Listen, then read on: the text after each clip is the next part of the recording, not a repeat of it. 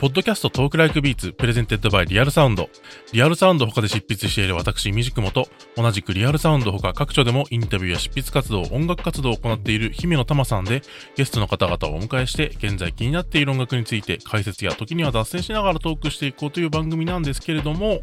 えー、姫乃さんがしばらく休養中のため、ゲスト MC として音楽ライターの金子厚武さんにお越しいただきました。はじめまして、金子厚武です。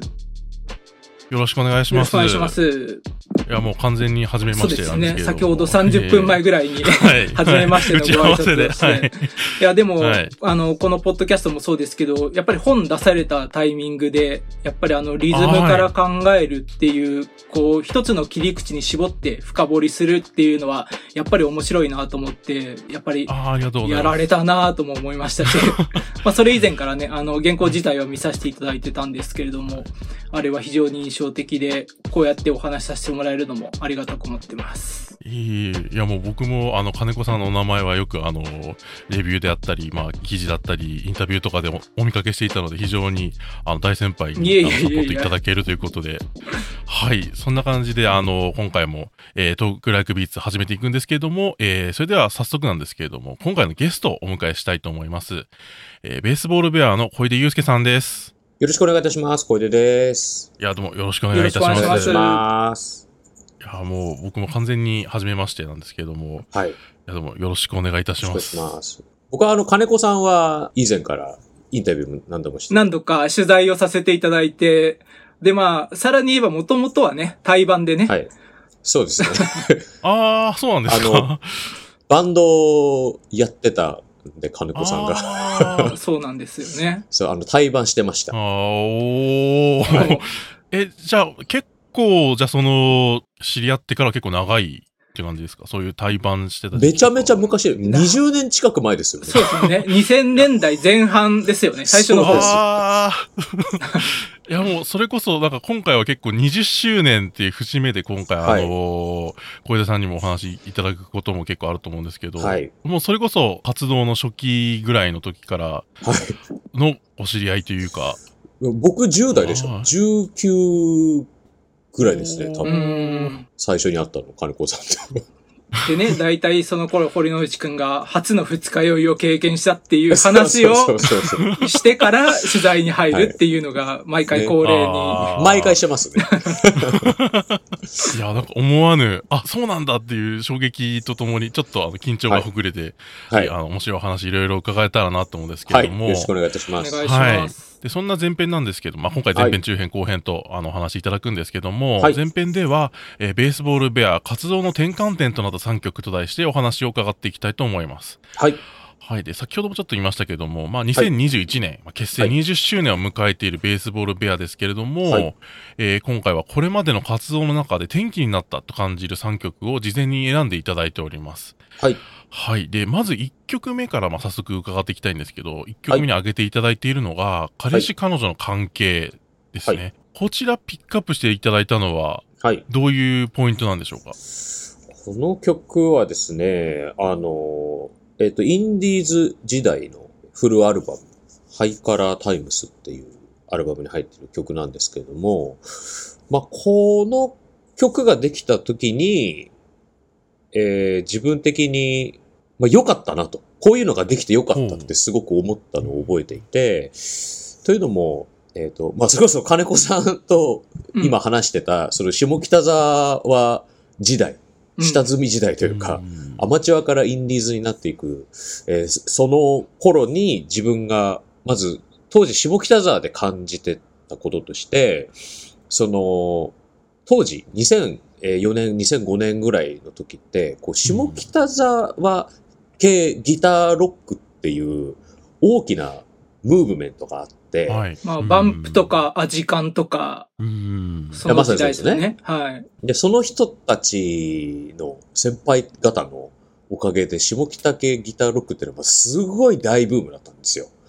で、下北自体ももう街自体もすごい、それで盛り上がっていたハイラインレコードとかが盛り上がってましたよね。ですよね。うん。で、その、こう、まあ、ピーク、ブームのピークぐらいで、僕らは下北に初めて行くんですよ。はで、で、その、それがね、2000、えっ、と、2年の5月か6月ぐらいに下北沢ガレージっていうところで初ライブをするので、で、それが多分ちょうどピークに来たかな、で、安定期に入ったかなぐらいだと思うんですよね、ブームが。で、そこから下北で活動していく間に、どんどん先輩方が、こう、一抜けていくわけですよね。ああ、そのシーンっていうかその現場みたいなところからってことですか、はいまあ、メジャーへと旅立っていくというか。うん、なるほど。そうです、そうです。で、まさに、あの、2002年の最初、下北沢に出始めた時のガレージの年末ライブのトリがレミオロメンだったんですよ。うん、で、 ACIDMAN も、えー、多分、もう間もなくメジャーにみたいなタイミングだったと思うし、で、そのすぐ後に、えー、富士とか、うん、アフジファブリックとか、アートスクール。とか、もう、どんどんメジャーへ、みたいなタイミングだったんですよね。で、そういう先輩たちがこう、どんどんメジャーに行く中で、だんだん下北に取り残されてってる感覚ってすごいあって。はで、その中に、こう、やっぱ下北系ギターロック、あ、まあ、下北系ギターロックの、まあ、そのサウンドの特徴って多分ギターロックとか、ギターポップとか、えー、まあ UK ロックとかに影響を受けた音楽が多かったと思うんですけど、まあ、すごい多かったんです、そういうバンドが。こう、対バンするバンド、みんなギターポップか UK ロックみたいな感じのバンドが、まあ本当に多かったんで。まあこう、オアシスからの流れか、ニルバーナからの流れかみたいな。いや、本当そうでしたよ。うん。本当にそうだったんですよね。で、僕はなんかその中にいて、こう、同じことを結構みんなやってる感じがしてたから、こう、違うことをやってかないと、埋もれてっちゃうぞって思っていて、内心。で、それで、だんだんその、ちょっとリズムに興味が向かっていったというか、で、僕自身が、まあ、もともと日本語ラップに、えー、影響を受けてたりとか、うん、まあそこから日本語ラップの元ネタになるトラック、えー、サンプリングソースになってる、うん、えー、トラックに興味があったりとかあったんで、こう、まあ、まあ、ディスコファンクとか、うん、えー、ブラックミュージックの興味があったんで、なんかそういうエッセンスをどうにか取り入れられないかなっていうのはずっと思っていて、でもやっぱこう、バンドの演奏力が、まだ当時本当に、こう、二十歳そこそこだったって全然なくて、そういうのができなかったんですけど、で、だんだんできるようになっていって、いろいろ試してる中で、この彼氏彼女の関係っていう曲ができて、で、なんかそういう、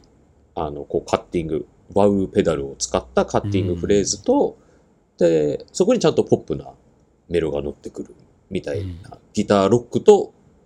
いい感じの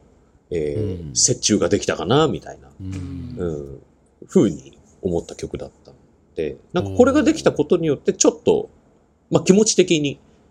こう、周りとは違うぞって自分で思えたっていう曲ですかね。はい。それはこう、ご自身でその感じた手応えもあると思うんですけど、それ実際演奏したりとか、はい、まあリリースしたりっていうような形で、その周りの反応とかってありましたか？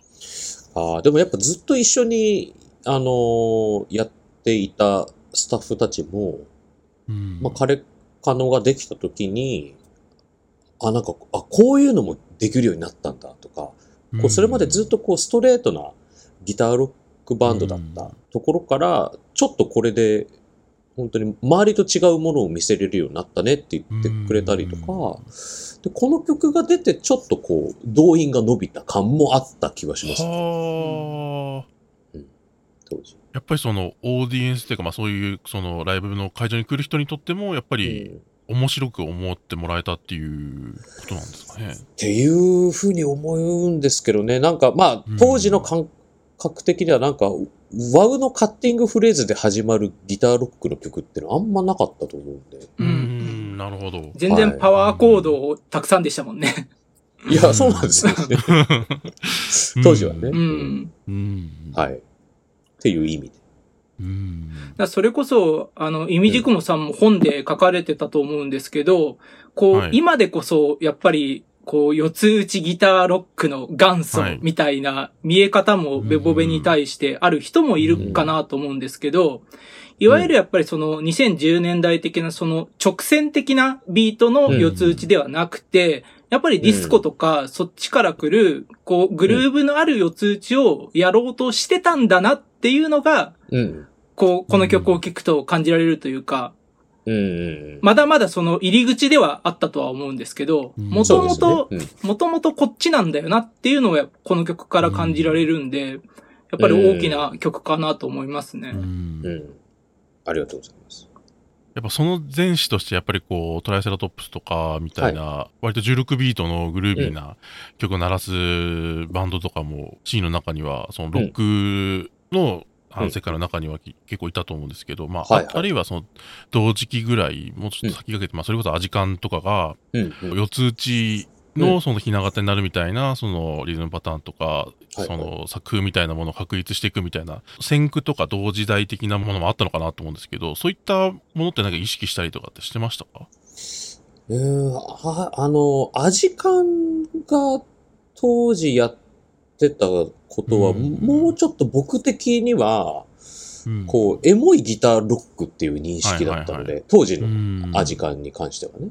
はい。とか、まあ、もうちょっとこう、まあ、それこそウィーザーとか、そ、はい、そういうこう、こうパワーポップ的なところからの派生だっていうふうにちょっと捉えてたんで、あんまり味感への意識はなかったですけど、当時下北で僕バイトしてた時に、下北沢ガレージでバイトしてた時に、はい、あの、アローズのライブを見たんですよ。アローズ。懐かしい。で、アローズのライブを見たときに、アローズだけが他となんでこんなに違うんだろうって思って。で、それが、やっぱりファンクディスコのムードがしてたんですよね。で、なんかそこにすごい大きなヒントがある気がして、あ、こういう人もちゃんといるんだ、下北にって思って、意識したとしたら、どっちかというとそアローズかもしれないですね。え、先日のあの、カンジャムでトライセラの和田さんと共演されてましたけど、うん、トライセラは当時から意識の中にあったんですか、あ、あの、中3の時にコピーしてましたから。うん、うん、あの、もちろん体内には入ってるんですけど、あの、ただ、トライセラのリズム解釈っていう意味では、まあもちろんその、はい、あの、例えばラズベリーっていう曲の中には、はいはい、えー、そういうグルービーな要素、もちろんあるんですけど、はいそのグルービーなロックンロールなんですよね。ああ、なるほど。トライサトプスっていうのは。はいはいはい、はい。うん、あの、リフでずっと進ん。進んでいくっていう。で、そういう結構オーセンティックなロックンロールの構造も持ってるので、で、それに比べると、僕はもうちょっと、えー、まあ、ABC 構成のポップスが土台にあるギターロックっていうところに、そういう、えファンクディスコっぽいリズムを合体させるっていうような考え方にだと思うんですよね。納得。もうさいやー、納得。いや、さりげなく僕もちょっと今感動して今のお話聞いて。ね、なんでかっていうと、あの、僕本の中で、あの、割とその四つ打ちロックみたいなものの、その、0年代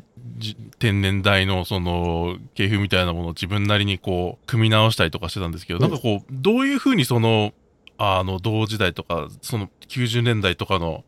ものとのそのベボベの違い独自性みたいなものをどこに見出せるのかっていうことをこう、言語化しきれなかったところもあったんですけど、はいはい、今の特にそのポップのフォーマットを意識しながらっていうところで結構腑に落ちたところがあって、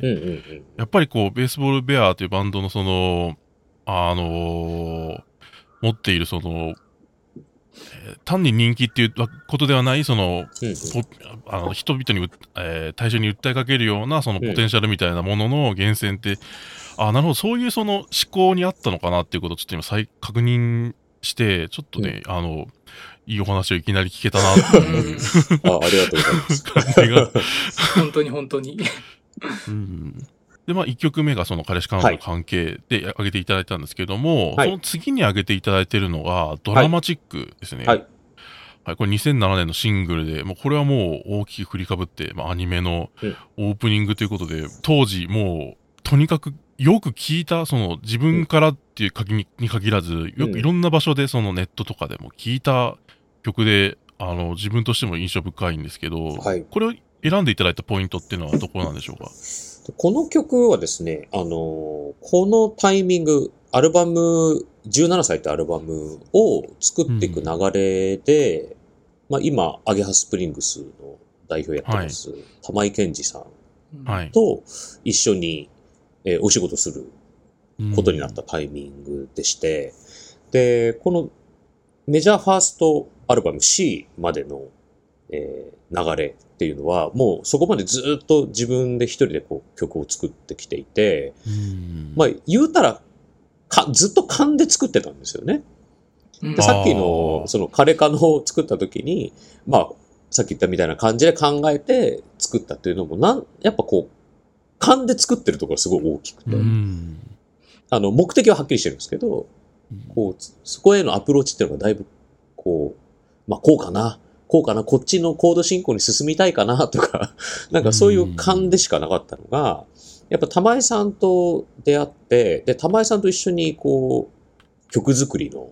訓練みたいなのをしたんですよ。この、えドラマチックのが出る前、えっ、ー、と、多分、はい、えっと、世の中的には2006年末にファーストアルバム出てるんですけど、はい。えー、多分もう2006年の夏ぐらいには玉井さんに会って、で、もうファーストアルバムが出るよっていう裏では、次に向けた曲作りの訓練をしてたんですよ。で、自分で考えた、えーまあ、曲のアイデア。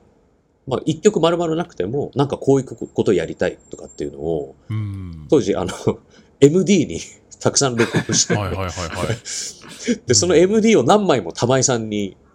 こう送って、で、それを聞いてもらって、で、一個一個のアイデアアイデアに対して、これはこういうアイデアだねとか、これはこうしていくといいとかっていうのを、赤ペン先生みたいな感じで。で、こう、いろいろこう添削してもらって、で、それをさらに自分でブラッシュアップして、玉井さんに戻して、で、時には一緒にスタジオ入って、で、こういうコード進行は、とか、なんかそういうのをこう、すっごい訓練してたんです。今思うとめちゃめちゃありがたい時間だったんですけど、で、それをこの半年間ぐらいずっとやっていて、その中で、このキャッチーなサビを、はい。意図的に作るっていうことに成功したのが、まあ、まずこれ、この曲だったんですよね。具体的に言うと、例えば、その、えー、ドラマチックチックっていうサビ。はい、ドラマっていうのが、サビの頭に対して、一拍目に対してこぼれてるんですよ、前の小説に。はいはいはい。前の小説最後からドラマでチから入る。うん、はいはいはい。で、その後、チックチックって同じ言葉が 2, 2個連打される。うん、言葉の繰り返し。で、で、そのドラマチックっていう言葉っていう、普通は繰り返さない言葉のチックを2回繰り返すとか、うん、なんかこの言葉と、あとサビの、まあ、特に頭1小節、2小節の持ってる構造がまずキャッチっていう、うん、それをずっと考えてるんです、この半年間。はあ。そういうものを作ろうって半年間考えてて、で、ここに、まあ、結実した。それがいきなりアニメタイアップで、いきなり実践編来たみたいな。いや、そうですね。そうですよね。うん、だそこに向けて、あの、まあ、コンペだったんですけど、あコンペティションに向けて、はいはい、もうとにかくキャッチーなやつ、はい、作ったろう。つって、作っていたんですよね、この曲は。はいいや、そのキャッチーさに対して、そのなんかこう、てらいとかっていうのは、ある人もいるのかなっていうことは思うんですけど、はいはい、そういうそのキャッチーであったり、ポップみたいなものに対しては、うん、結構こう、むしろ貪欲な感じだったんですか？うーん、あの、正直気恥ずかしさはやっぱありましたよ、最初。ああ、うん、やっぱり。やっぱこうずっと、下北系ギターロックの系譜に自分はいるって思ってたし、やっぱりこう影響を受けたロックバンドにドラマチックみたいな曲やってるバンドはいないから、なんか、なんかそこへの、うん、恥ずかしさみたいなのはあったんですけど、うん、でもなんか、そ、これを一回もやれ、やらずに、なんかただ否定して俺は違うっていうのも、それも違うなと思ってたので、で、で、あとはその玉井さんと、たくさんこうコミュニケーションを取っていく中で、いや、ポップなものを作るっていうことの大変さ、それをこうまぐれあたりじゃなくて、ひねり出すっていうことがこんなに大変なんだと。これもやっぱ一個の技だし、これができるっていう。でそういうものをちゃんと身につけなきゃいけないなと、うん、思ってやってましたし、で、実際できた時、自分で歌ってるともめっちゃキャッチーじゃん、これって。思えて。それ嬉しかった。本当にそうですよね。うん。そう、やっぱり当時は下北系のイメージまだちょっと残ってたから、こうメジャーに行って、こう、まあ、J-POP の畑でも活躍されてる玉井健二さんと一緒にやるんだ、みたいな意外性もあったような気がしてるんですけど、でもやっぱり、うん、あの、彼氏彼女の関係で言ってくれたみたいに、やっぱりもともとそのポップに対する意識っていうものを持っていた小出くんっていう存在が、だからこそ、玉井さんとやるっていうのにはちゃんと意味があって、で、こうそこでちゃんとその感覚でやってたことをある種こう理論的な裏付けとかも含めてやったっていう、やっぱそこで基礎体力がついたからこそ、それこそ20年やってこれたっていう、めちゃめちゃでかいんだろうなって。もうおっしゃる通りですね。なんかあそこ、あそこで、玉井さんと、が本当にこの特訓に付き合ってくれなかったら、はい、まあバンドは間違いなく違うバンドだったと思うし、うん。これ17歳ってアルバムに向けた1年間まずやってなかったら絶対違うバンドだったし、うん、こういう曲作りはできなかったし、うん、で、この20年間自分が持ったかっていうこと。うん、それも怪しいなと思うし、で、これやっぱり曲だけじゃなくて当然歌詞についてもなんですよ。玉井さんとは歌詞についてのやりとりもすごいしてたんで、うん、まあ、あらゆる面で、本当に玉井さんにありがとうって感じですね。ずっと。はい。なんか先ほど結構そのドラマチックのそのサビの入り方、まあドラマであの一泊そのアフタクトっていうか、まあ前の小説に食ってて、チークチークからその、えあの小説頭に入っていくっていう、その割とこうロジカルに今ご説明されてすごく分かりやすく説明されたのが印象的だったんですけど、うん、そういうその言語化というか、そういうロジカルなその作り方っていうのは、割と当時、やっぱりその千本ノック的な玉井さんとのやりとりの中で培われた部分っていうのはあるんですかね？ですね。うん、で、そういうふうに、ん、えー、自分の中に、そういうロジックとかメソッドがある程度入った状態で、まあ、ポップスを聞くと、うん、まあ本当にみんなそうできてんなって 思うし、まあすごいヒットしてる曲の構造を見ると、ああ、なるほどねっていうふうに思うことばっかりで。うん、そうですよね。はい。多分い、はい、今おっしゃってたその、ドラマチックのそのサビのドラマのところが前の小説に食ってるっていう話も、多分それを、そうなんだと思って他のポ、今は、え売れてる曲とかでもいいですけど、流行って、これまでに、あの、広く聴かれてきた曲とかに、それを意識して聞くと、あ、確かにこれもそうかも、これもそうかもみたいな風に、多分すぐ発見があると思うので、ちょっとこう、これは、例えば、あの、グレンゲとかね、あの、いつだってのところで、あの、は、前の小説に2拍食ってて、サビのフレーズに入っていくみたいな、そういうその、ある種の定型みたいなもの、はい、すごく効果的に使われてる曲っていうのは、やっぱりその引きつける、うん、耳を引きつける力があるっていう、まあ、うん、結構今のお話で、やっぱりその玉井さん直伝の、うんその意識みたいなもので開かれた耳、みんな、それを今回のお話聞いてる人にもそういうの、あの、意識しながら聞いてもらいたいなって、ちょっと今、めちゃくちゃ面白い話聞きたなと思ったんですけど。サビ頭こぼしだけでもめちゃめちゃありますからね。うん、そうなんですよね。うん、今の、なるほどって思いましたね。ギターロックの畑でも、この手法は本当に多いですからね。まあ、それこそアジカンのリライトもそうですよね。決して、手を強調するために消しだし。そうなんですよ、ね、確かに確かに。同じ手法だと、あの、サカナクションのあれもそうですよね。どうしてもそうですよね。ああ、確かに。あれも手を強調するためのどうですから。でもやっぱそういう人たちも、こう、歌ってここを強調したいとか、そういったその、ある種のその身体的な感覚とかでも、やっぱそういうものって生まれてきたりもするわけですよね。うん、だと思いますね。うん。まあ結構いろいろと話がかなりちょっと、いろいろと興味深い話がポンポン出てくるので、もう無限に聞きたいことばっかりなんですけども、はい、3曲選んでいただいていて3曲目があるので、はい、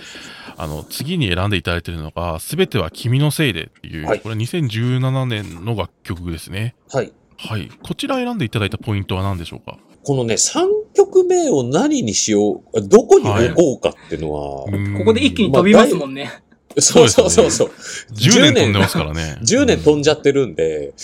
まあ、他にもいっぱいあるんですけど、うん、えー、まあ、ここがちょうど3人になった一番最初の曲なので、はいうん、あとは、まあ自分のバンドのディスコグラフィーの中でも、えー、この当時の光源っていうアルバムは、ちょっと、はい、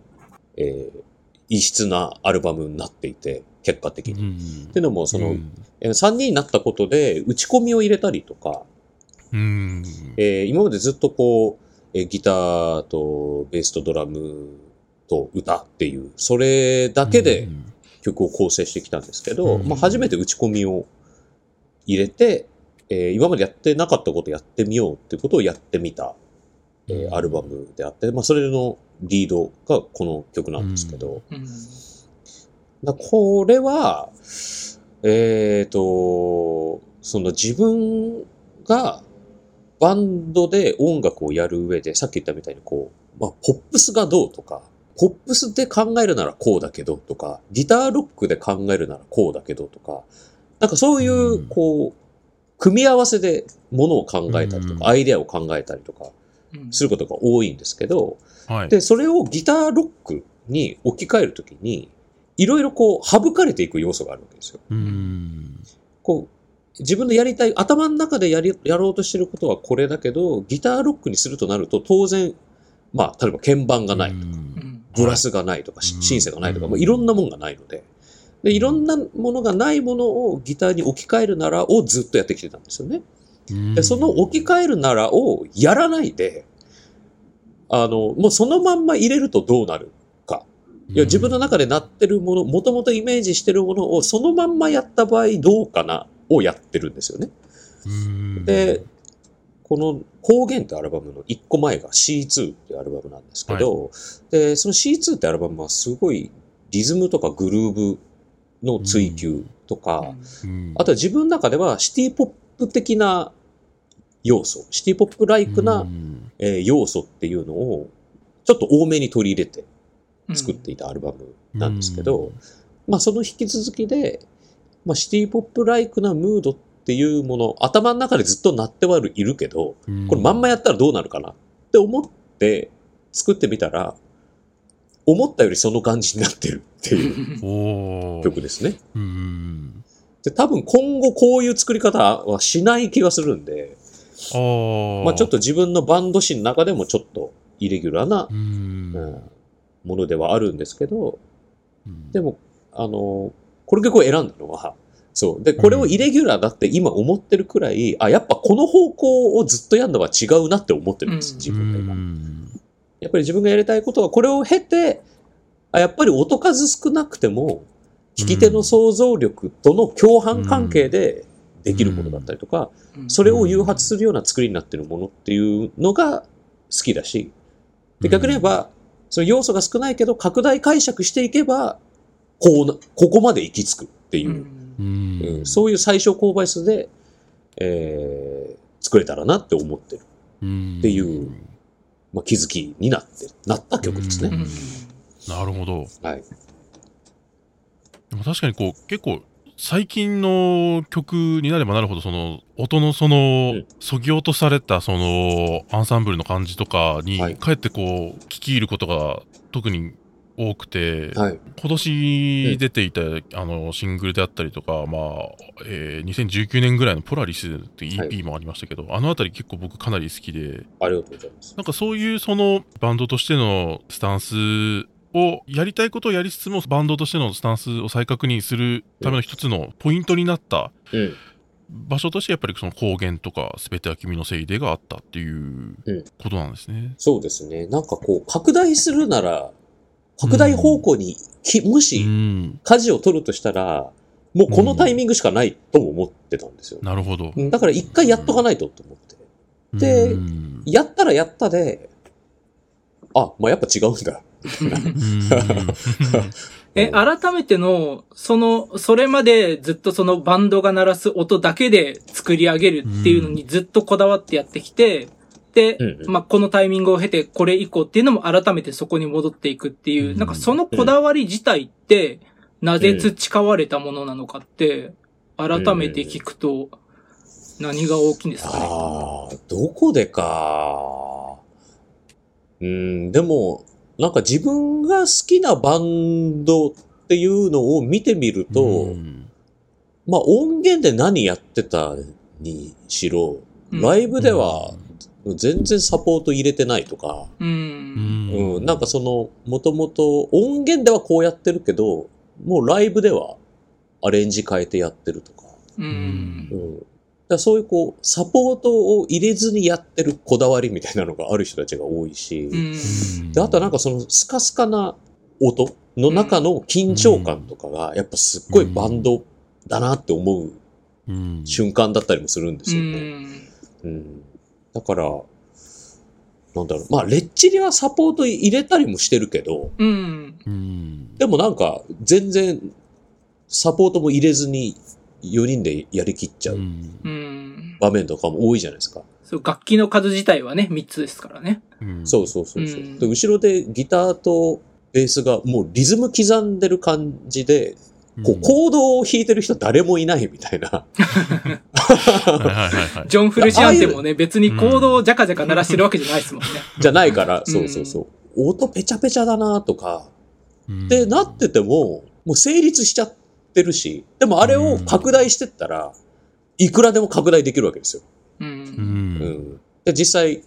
ね、あの、その後にサポートが入って、鍵盤弾いてるとか、うんあの、音源では、本当はシンセ入ってたっていう曲も全然あるしね、うんみたいに。あれがかっこいいってのはやっぱ肉体性ありきっていうところもあるのかもしれないです。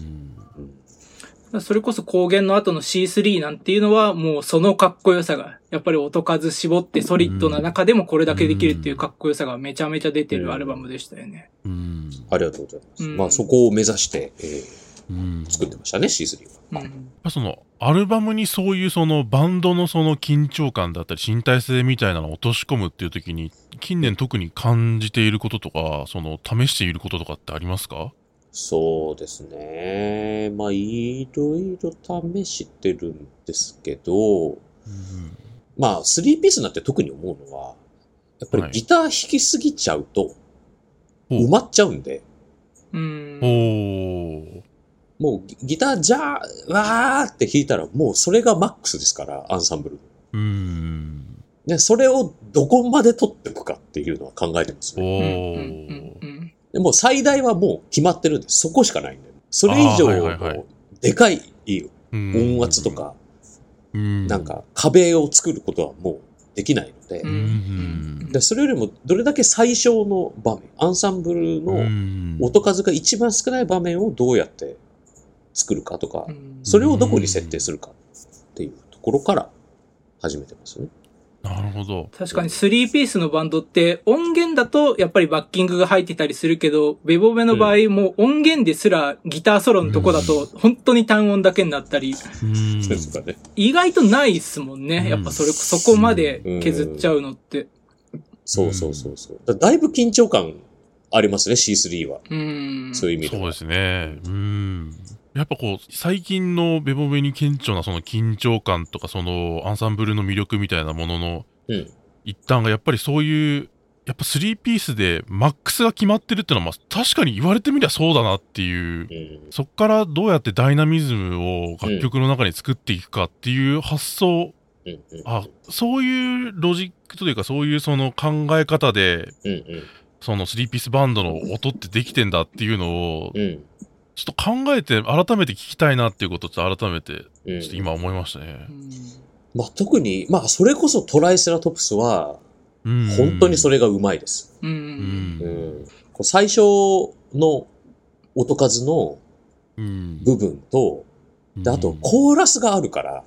すごいうまいコーラスが。が。はいはいはいはい。で、あそこはそれで、コード感を増せるんですよね。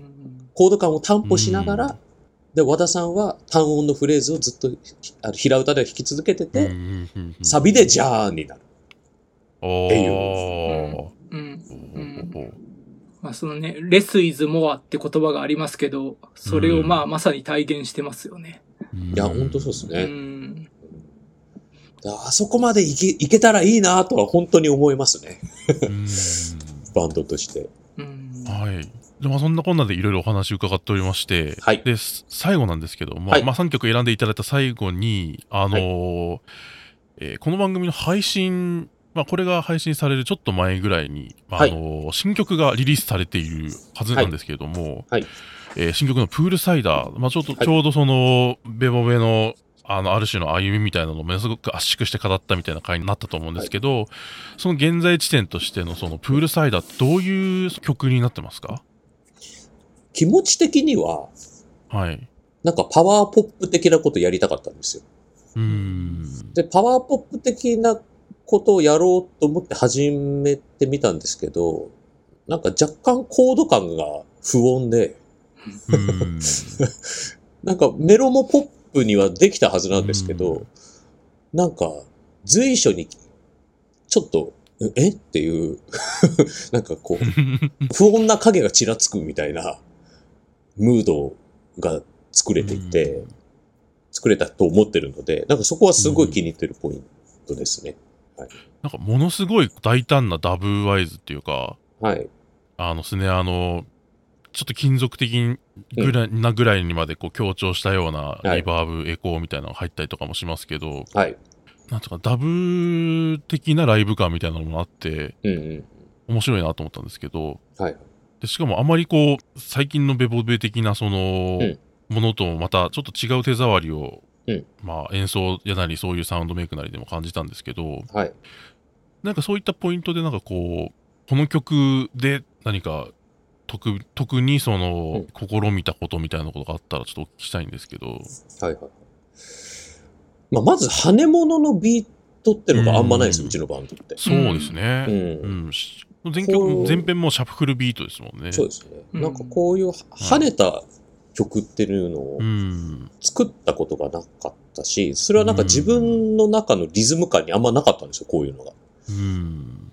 こう、は羽ビートがね。ううんんで、それを今回ちょっと意識して作ってうんみたっていう点と、で、うん。そこで中盤で、まあ、ダブエリアが、はい。うん、あるみたいな、えーこうまあ、リリズムの、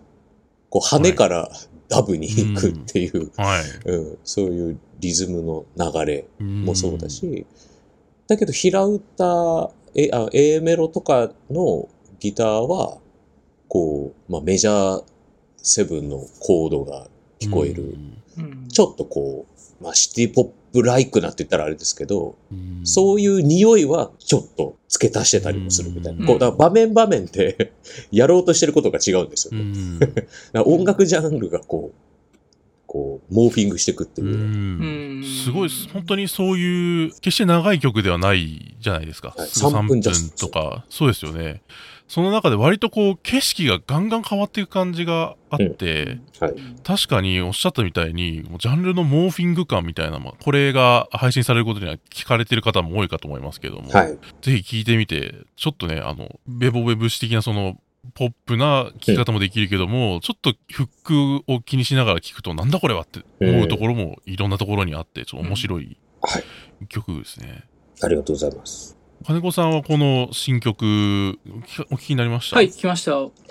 今年って、ちょっと前にその、シューとドライブっていう2曲はいもシングルで出ていて、その C3 までのモードともまたちょっと違う。その、比較的ストレートに、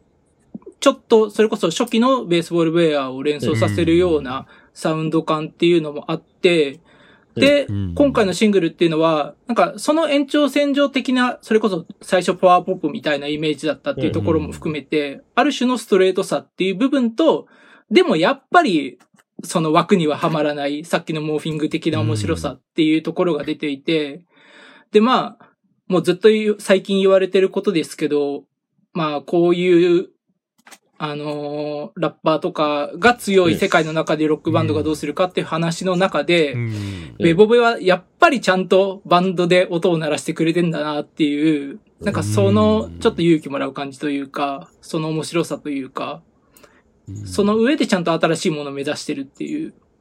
なんかその感じはすごく受けましたね。ありがとうございます。はい。はい。で、ここまであのー、いろいろと興味深いお話をたくさん伺って、はいえー、40分以上お話を たくさん聞けたんですけども、はい、まあもう全然これあの他にもいろいろ掘り下げたいポイントもいろいろあるんですけども、まあ、はい、あの前編はここまでということで、はい、はい、ここまで、えっと、ベースボールベア活動の転換点となった3曲と題して、えー、小出さんに3曲紹介していただきました。えー、楽曲名改めて取り上げますと、えー、彼氏彼女の関係、ドラマチック、すべては君のせいで、この3曲を、えー、小出さんにいろいろ語っていただきました。ぜひ皆さんチェックしてみてください。はい、次回はですね、小出祐介が語る歌詞とリズムの関係性というテーマでお話を伺っていければと思います。ゲストはベースボールベアの小出祐介さんでした。はい、そして、えー、ゲスト MC は、えー、ライターの金子敦武さんでした。ありがとうございました。ありがとうございました。とうございました。ありがとうございました。